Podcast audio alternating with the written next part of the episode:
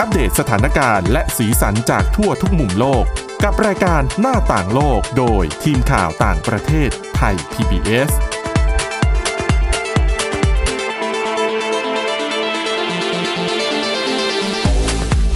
สวัสดีครับ ต้อนรับคุณผู้ฟังสู่รายการหน้าต่างโลกกับทีมข่าวต่างประเทศไทย PBS นะครับ วันนี้พบกับคุณกรีน จิรวัตรมาสุข และผมก้าวพงศธรสุขพงศ์ครับ ครับ สวัสดีครับอะวันนี้เรามีเรื่องราว หลากหลายมาเล่าให้คุณผู้ฟังได้ฟังกันนะครับ ตั้งแต่เรื่องของญี่ปุ่นที่เตรียมความพร้อมจะเปิดสวนสนุกแล้วอืมนะครับ แต่ว่าก่อนหน้านี้ก็มีการเปิด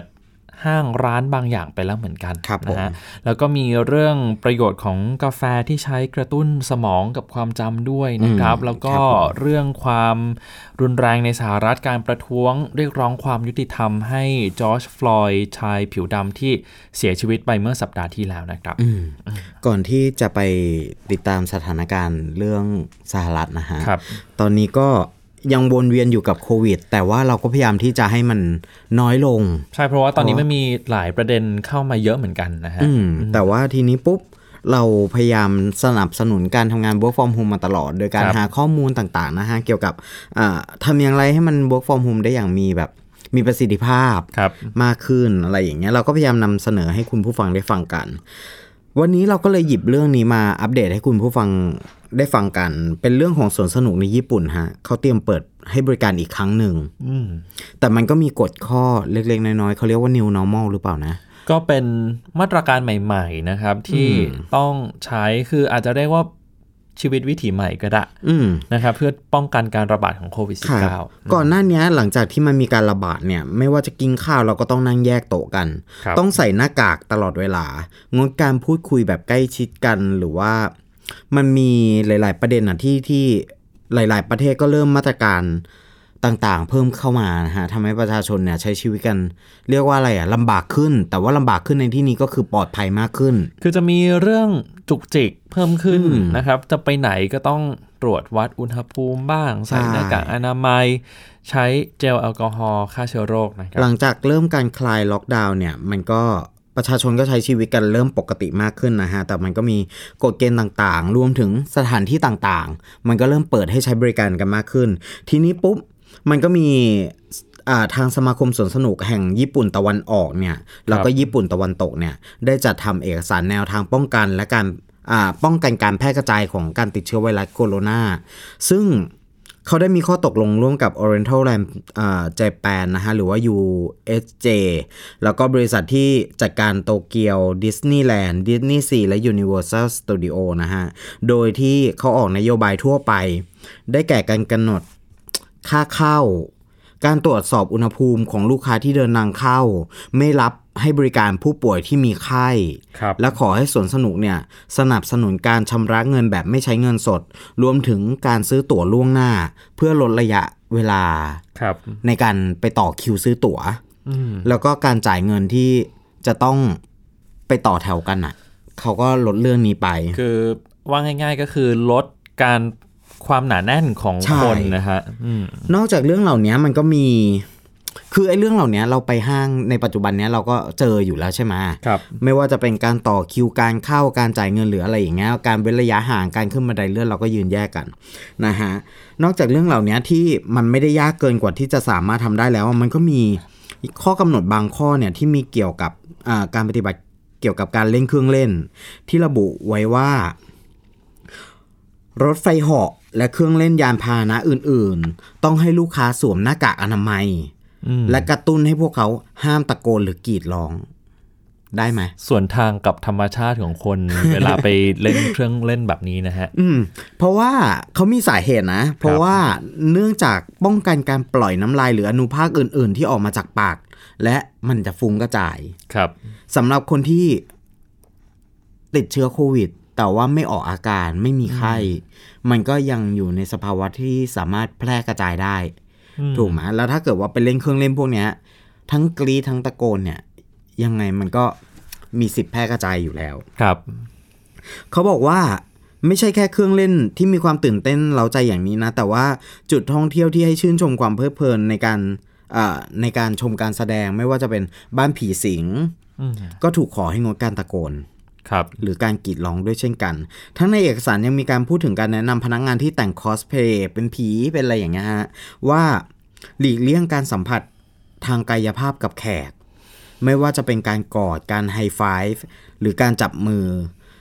ทั้งนี้พนักงานอาจจะต้องสวมหน้ากาก ซึ่งอาจจะทำให้ไม่สามารถส่งรอยยิ้มให้กับแขกได้ครับ อันนี้ก็เป็นปัญหาที่ที่ใหญ่เหมือนกันนะ เป็นอีกโจทย์ ความท้าทายหนึ่งละกันนะครับ คืออสิ่งที่เราต้องปรับตัวอย่างตอนนี้เนี่ยในญี่ปุ่น โดยเฉพาะในกรุงโตเกียวเขาก็เริ่มเปิด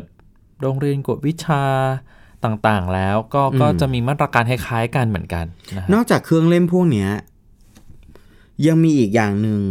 เวลาคุณไปเดินเซนทรันเนี่ย คุณก็จะเห็นใช่ไหมมันจะมีเอ่อเครื่องเล่นที่จะต้องใส่แว่นตาครับ เขาเรียกว่า virtual re- reality ครับก็เป็นเครื่องเล่นเกมที่เหมือนกับว่าเอาตัวเราเข้าไปอยู่ในโลกเสมือนจริงนะฮะเขาก็แนะนำว่าไม่ควรจะเปิดให้บริการอืมนอกเสียจากว่าแว่นตา หรือว่าอุปกรณ์ที่จะต้องสวมใส่เนี่ย ถูกทำความสะอาดอย่างอย่างสมบูรณ์ครับ แต่ถึงอย่างนั้นเนี่ยหากว่าหากว่าคุณไปสวนสนุกที่ญี่ปุ่นแล้วเนี่ย แล้วคุณเผลอกรีดร้องออกมาหรือว่าตะโกนออกมา ทางเจ้าหน้าที่เขาก็ไม่ได้ไล่คุณออกจากสวนสนุกนะ คุณก็ยังไปเล่นเครื่องเล่นอื่น ๆ ได้ตามปกติแหละ แต่ว่า อันเนี้ยเป็นการวางแนวทางแนะนำครับ ที่สมาคมสวนสนุกขอให้ลูกค้าปฏิบัติตามเท่านั้นเอง อืม อืม ทีนี้ญี่ปุ่นมันก็มี นอกจากเรื่องของการปรับรูปแบบการใช้ชีวิตต่าง ๆ แล้วว่าตอนนี้ญี่ปุ่นก็เริ่มคลายล็อกดาวน์มากขึ้น ครับก็เริ่มคลายแต่ว่าจะเป็นพื้นบางพื้นที่ไปนะครับ อย่างเช่นกรุงโตเกียวเนี่ยครับผมเริ่มตั้งแต่เมื่อสัปดาห์ที่แล้ว อย่างที่เกริ่นไปเมื่อสักครู่ก็คือ มีโรงเรียนกวดวิชา มีร้านค้าปลีกต่างๆนะครับ มี ร้านอาหาร เหล่านี้เปิดบริการตามปกติได้เพียงแต่ว่าก็จะต้องใช้มาตรการเว้นระยะห่างทางกายภาพ มาตรการรักษาสุขอนามัยอย่างเข้มงวดด้วยครับลูกค้าที่เข้าไปในห้างสรรพสินค้า หรือว่าพนักงานก็ต้องผ่านเครื่องเทอร์โมสแกน เพื่ออมตรวจวัดอุณหภูมิ แต่ว่าจริง ๆ แล้วเจ้าเครื่องเนี้ยก็ยังเป็นประเด็นถกเถียงกันอยู่นะ เพราะว่าสำหรับคนที่ไม่แสดงอาการเลยเนี่ยก็ไม่สามารถคัดกรองไปได้ร้อยเปอร์เซ็นต์นะครับ คืออาจจะเล็ด ลอดเข้าไปได้ เพียงแต่ว่าก็ถือว่าเป็นมาตรการในการป้องกันระดับหนึ่งแล้วกัน แล้วก็ครับเวลาเข้าไปในห้างสรรพสินค้าก็จะต้องใส่หน้ากากอนามัยต้องใช้เจลแอลกอฮอล์ฆ่าเชื้อโรคด้วยครับอืมคิดว่ามาตรการนี้ เดี๋ยวในเมืองไทยเนี่ย นอกจากห้างสรรพสินค้าเดี๋ยวนี้เวลาเราไปแล้วเราเจอเนี่ย ที่อื่นๆ เราก็คงจะเจอมาตรการลักษณะเดียวกันด้วยนะครับอืมแน่นอนครับมันก็คือการ เขาเรียกว่าอะไรเป็นมาตรการป้องกัน ครับ ซึ่งยังไงช่วงเนี้ย เราก็ต้องใช้ชีวิตอย่างนี้กันก่อนแหละ คืออาจจะนานอีกหลายเดือนนะครับ จนกว่าจะมีวัคซีนที่เป็นรูปธรรมจับต้องได้ แล้วคนเนี้ยเข้าถึงในระดับจำนวนมาก ๆ ได้ เมื่อนั้นก็ถึงวางใจได้ว่าเราจะปลอดจากโควิด -19 จริง ๆ แต่ว่าในระยะเนี้ยยังไม่มีทั้งยา ยังไม่มีทั้งวัคซีนที่ที่เป็นความหวังน่ะ เพราะฉะนั้นก็ต้องรักตัวเองป้องกันตัวเองถ้าไว้เกิดก่อนว่าติดขึ้นมาเนี่ยมันมันเป็นเรื่องใหญ่นะครับมันไม่ใช่เรื่องสนุกเลยการไปโดนกักตัว เพื่อดูอาการ 14 วันก่อนเนี่ย เพราะฉะนั้นเนี่ยเราเราเข้าใจในในวิถีของของที่เคยเป็นมา แล้วก็ช่วง2เดือนที่ถูกเขาเรียกว่าอะไรอะ กับมาตรการต้องอยู่กับมาตรการล็อกดาวน์เนี่ยครับเพราะฉะนั้นเนี่ยมันไม่ได้ไปไหนสำหรับคนที่ยังต้องออกมาทำงานปกติก็คือก็ ยังต้องขับรถมาทำงาน แต่ขับทำงานเสร็จปุ๊บกลับบ้าน จันทร์ถึงศุกร์หรือสำหรับคนที่ work from home ก็ต้องนั่งอยู่หน้าจอคอมจันทร์ถึงศุกร์เพื่อที่ทำงานให้มันเป็นปกติอืมมันไม่ได้ไปไหน มันไม่ได้ไปเดินห้าง มันไม่มีที่พักผ่อนหย่อนใจครับจะไปไหนทีก็ระแวงอันตราย เพราะฉะนั้นอยากให้ระแวงอันตรายกันต่อไปก่อน ช่วงครันี้บนะฮะอืมอืมจบจากเรื่องของโควิด ที่เรานำมาอัปเดตกัน ทีนี้ปุ๊บผมก็จะไป พูดถึงเรื่องของกาแฟนะครับ เชื่อว่าเป็นเครื่องดื่มที่คุณผู้ฟังดื่มกันส่วนหลายมากๆคนนะครับ ส่ส่ววนนมากมากน่าดื่มจะดื่มกันทุก ๆ เช้าพอพูดถึงเรื่องของกาแฟเนี่ย นึกถึงอะไรบ้าง กลิ่นไหมกลิ่นรสอืมความขมครับ ความหอมของของกาแฟ มันก็เป็นเรื่องกลิ่น เคยเป็นแบบนี้กันไหมครับสำหรับคนคนที่ดื่มกาแฟนะฮะ ว่าวันไหนไม่ได้ดื่มกาแฟชีวิตการทำงานก็ดูเหมือนว่าจะหมดพลัง พอจะสิ้นวันปุ๊บเราก็แบบ โอ้ยอิดโรยเหลือเกิน อืม เป็นไหมเอ่ย เป็นผมมาคนหนึ่ง มันเรามีความปลูกฝังว่ากาแฟเนี่ย มันช่วยให้ชีวิตการทำงานของเราในในตลอดวันนะมันราบลื่น ครับ มันโอเค เวลาเราพูดถึงกาแฟหลาย ๆ คนก็จะนึกถึงตัวรสชาติ แล้วก็คาเฟอีนที่อยู่ในกาแฟ ถูกไหม แต่ว่ามันก็มีส่วนหนึ่งที่มันขาดไม่ได้ ไม่งั้นมันก็จะไม่เป็นกาแฟที่สมบูรณ์นั่นก็คือเรื่องของกลิ่นของกาแฟครับ บางร้านคั่วหนักเกินไปคั่วอุณหภูมิสูงเกินไปก็จะเป็นกลิ่นไหม้แต่มันก็หอมอีกแบบหนึ่งอืมแต่พอดื่มเข้าไปปุ๊บมันจะสัมผัสได้เลยว่า อันเนี้ยไหม้ overheat ไปหน่อยครับ แต่ว่ามันก็จะมีกาแฟที่แบบคั่วกำลังพอดีกลิ่นมันจะแบบ อืมหอมอบอวลมาก นะฮะเขาบอกว่ามันดูเหมือนว่าจะมีประโยชน์ต่อตัวเราในแง่ของการทำงานของสมอง รวมไปถึงประสิทธิภาพของความทรงจำด้วยเรื่องของกลิ่นกาแฟนะเขาบอกว่ามันมีงานวิจัยว่าด้วยกลิ่นของกาแฟที่เคยเผยแพร่ผ่าน Journal of Environment Psychology ได้สำรวจถึงผลลัพธ์ของกลิ่นกาแฟที่มีต่อนักดื่มกาแฟทั้งหลายเนี่ย ว่าในงานวิจัยเนี้ยเขาบอกว่ากลิ่นจะสามารถควบคุมตัวแปรต่างๆ ได้ แต่มีจุดแตกต่างกันเพียงจุดเดียวก็คือในห้องหนึ่งที่มีกลิ่นของกาแฟ อีกห้องหนึ่งที่ไม่มีกลิ่นของกาแฟเลยเนี่ย ทั้งสองกลุ่มเขาจับมาเพื่อทำแบบสอบถามครับ แล้วก็แบบสอบถามนี้เป็นแบบสอบถามที่จะต้องใช้ความรู้ความจำอืม การวิจัยครั้งนี้ได้ค้นพบว่าในกลุ่มตัวอย่างที่ได้รับกลิ่นของกาแฟเนี่ยในระหว่างที่กำลังทำบททดสอบเรื่องความรู้อยู่นั้นน่ะกลุ่มนี้จะทำคะแนนออกมาได้ดีกว่าอีกกลุ่มที่ต้องทำบททดสอบเดียวกัน แต่ว่าไม่ได้รับรู้ถึงกลิ่นของกาแฟ ครับอืมในงานวิจัยอีกชิ้นหนึ่ง ยังเจอข้อตอกย้ำอีกด้วยว่า กลิ่นหอมๆของกาแฟมันช่วยในการทำงานของสมองได้จริอ่าได้จริงครับโดยเฉพาะในแง่ของการตื่นตัวอยู่เสมอ และการกระตุ้นการทำงานของความทรงจำต่างๆ อย่างไรก็ตามเนี่ยมันก็ ไม่ได้มีข้อพิสูจน์ในแง่ของว่ากลิ่นของกาแฟมันจะสามารถช่วยผ่อนคลายความเครียดได้จริงหรือเปล่า แต่เราเป็นคนหนึ่งนะที่แบบว่าพอได้กลิ่นของกาแฟเนี่ย เรารู้สึกว่ามันสดชื่นแล้วมันก็ผ่อนคลาย มันเหมือนกับว่ามันมันไม่เครียดอะครับ เป็นไหมคือมันทำให้ตื่นได้เลยนะง่วงๆมาเนี่ย พอได้กลิ่นปุ๊บ ก็จะสดชื่นทันที เขาบอกว่าการได้สูตรกลิ่นหอมๆของกาแฟ ในยามเช้าหรือว่าก่อนเริ่มทำงานเนี่ย มันจะช่วยให้การทำงานในแต่ละวันของเราราบลื่น แล้วก็มีสเอ่อประสิทธิภาพ แต่ที่แน่ ๆ ตัวกาแฟอะที่เราจะได้เห็นกันชัดๆเลยเรื่องของกลิ่นเนี่ยที่ช่วยอะครับเราเวลาเราไปซื้อน้ำหอม แล้วเราจะต้องดมหลาย ๆ กลิ่นน่ะกาแฟเป็นตัวหนึ่งที่ใช้ในการลบกลิ่นเก่า อ่าใช่ สังเกตอยู่ จะอยู่ในขวด อืมนะที่เขาพอจะพอเราดมไปกลิ่นหนึ่งปุ๊บสองกลิ่นปุ๊บเขาจะยื่นอันนี้มาให้ดมใช่ก่อนใช่ครับก่อนที่จะไปเทสกลิ่นสามอะไรอย่างเงี้ยครับเพราะฉะนั้นกาแฟเนี่ย ก็มีประโยชน์ แต่ว่าสำหรับคนที่แพ้กาแฟ มันก็เป็นพิษซะเหลือเกินนะก็ต้องด้วยความระมัดระวังนะครับ ต้องเลือก มันต้องดูอืมดูตัวเองด้วย เพราะบางคนเมากาแฟ ก็ทานไม่ได้เลยก็มีครับ ตัวเพื่อนผมก็ทานไม่ได้ทานแล้วก็จะ รู้สึกวิงเวียนอืมอืมครับผม เอาละครับเดี๋ยวช่วงต่อไปนะครับ ชวนคุยกันเรื่องการประท้วงรุนแรงที่เกิดขึ้นในสหรัฐทำไมอยู่ดีๆ จากความเคลื่อนไหวอย่างสันติถึงลุกลามบานปลายกลายเป็นความรุนแรงได้ช่วงหน้ามาติดตามกันครับ หน้าต่างโลกโดยทีมข่าวต่างประเทศไทย PBS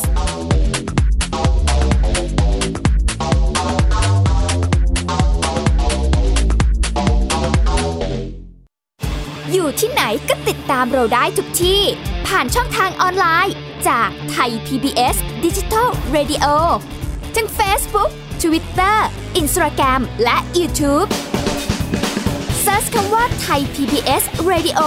แล้วกดไลค์หรือ Subscribe แล้วค่อยแชร์กับคอนเทนต์ดี ๆ ที่ไม่อยากให้คุณพลาด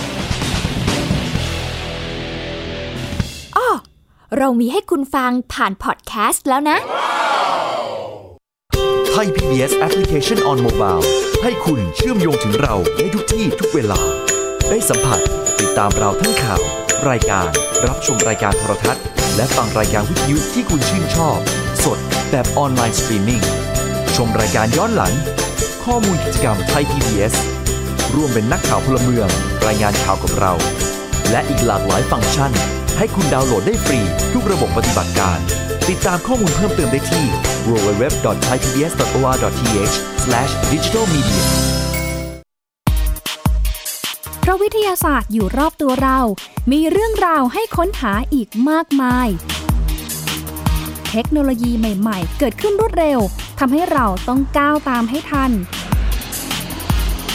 อัปเดตเรื่องราวทางวิทยาศาสตร์ เทคโนโลยี และนวัตกรรมที่จะทำให้คุณทันโลก กับรายการ Science and t e c h ทุกวันจันทร์ถึงวันศุกร์ทางไทย PBS Digital Radio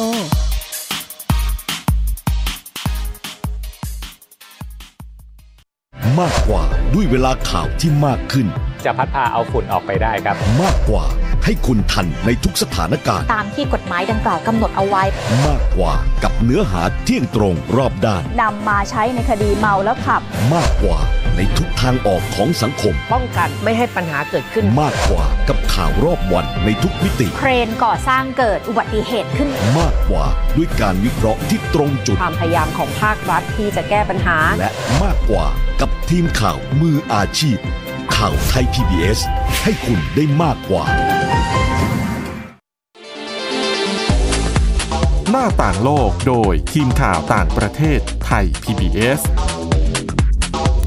กลับมาสู่ช่วงที่ 2 ของรายการหน้าต่างโลกนะครับ ชวนคุยกันเรื่องการประท้วงรุนแรงในสหรัฐที่เกิดขึ้นตั้งแต่ช่วงกลางสัปดาห์ที่แล้ว แล้วก็ยืดเยื้อมาถึงเอ่อสัปดาห์นี้นะครับ ยังไม่มีแนวโน้มว่าจะคลี่คลายลงได้ง่ายครับผมตอนนี้เนี่ยบานปลายไปแล้วไม่ต่ำกว่า 120 เมืองทั่วประเทศนะครับ มีหลายเมืองก็ต้องประกาศเคอร์ฟิวด้วยและอีกหลายรัฐ ต้องระดมกำลังเจ้าหน้าที่หน่วย National Guard เข้ามา ส่วนที่กำลังกับตำรวจปราบจราจนเพื่อควบคุมสถานการณ์ด้วย เพราะว่าผมการประท้วงเนี่ยบานปลายกลายเป็นการก่อจลาจลการปล้นสะดมร้านค้าต่างๆนะครับ ทั้งๆทที่ในระยะเริ่มต้นเนี่ยการประท้วงมาแบบสันติมากเลยนะคุณกรีน อืมอืมแล้วมันมันรุนแรงช่วงไหนครับ จริง ๆ ก็ตั้งแต่ช่วงสุดสัปดาห์ที่ผ่านมา เราครับผมเริ่มเห็นภาพความรุนแรงเกิดขึ้นนะครับทำให้ตำรวจเนี่ยต้อง ใช้กำลังไม่ว่าจะเป็นยิงกระสุนยาง ยิงแก๊สน้ำตา แล้วก็พ่นสเปรย์พริกไทย เพื่อสลายการชุมนุม แล้วก็อย่างที่ผมบอกไปไปจนถึงการระดมกำลังเจ้าหน้าที่หน่วย National Guard เข้ามาช่วยควบคุมสถานการณ์ด้วยนะครับ จริง ๆ แล้วปัจจัยที่นำไปสู่ความรุนแรงของการประท้วงในครั้งนี้เนี่ยก็คงคล้ายๆกับปัจจัยที่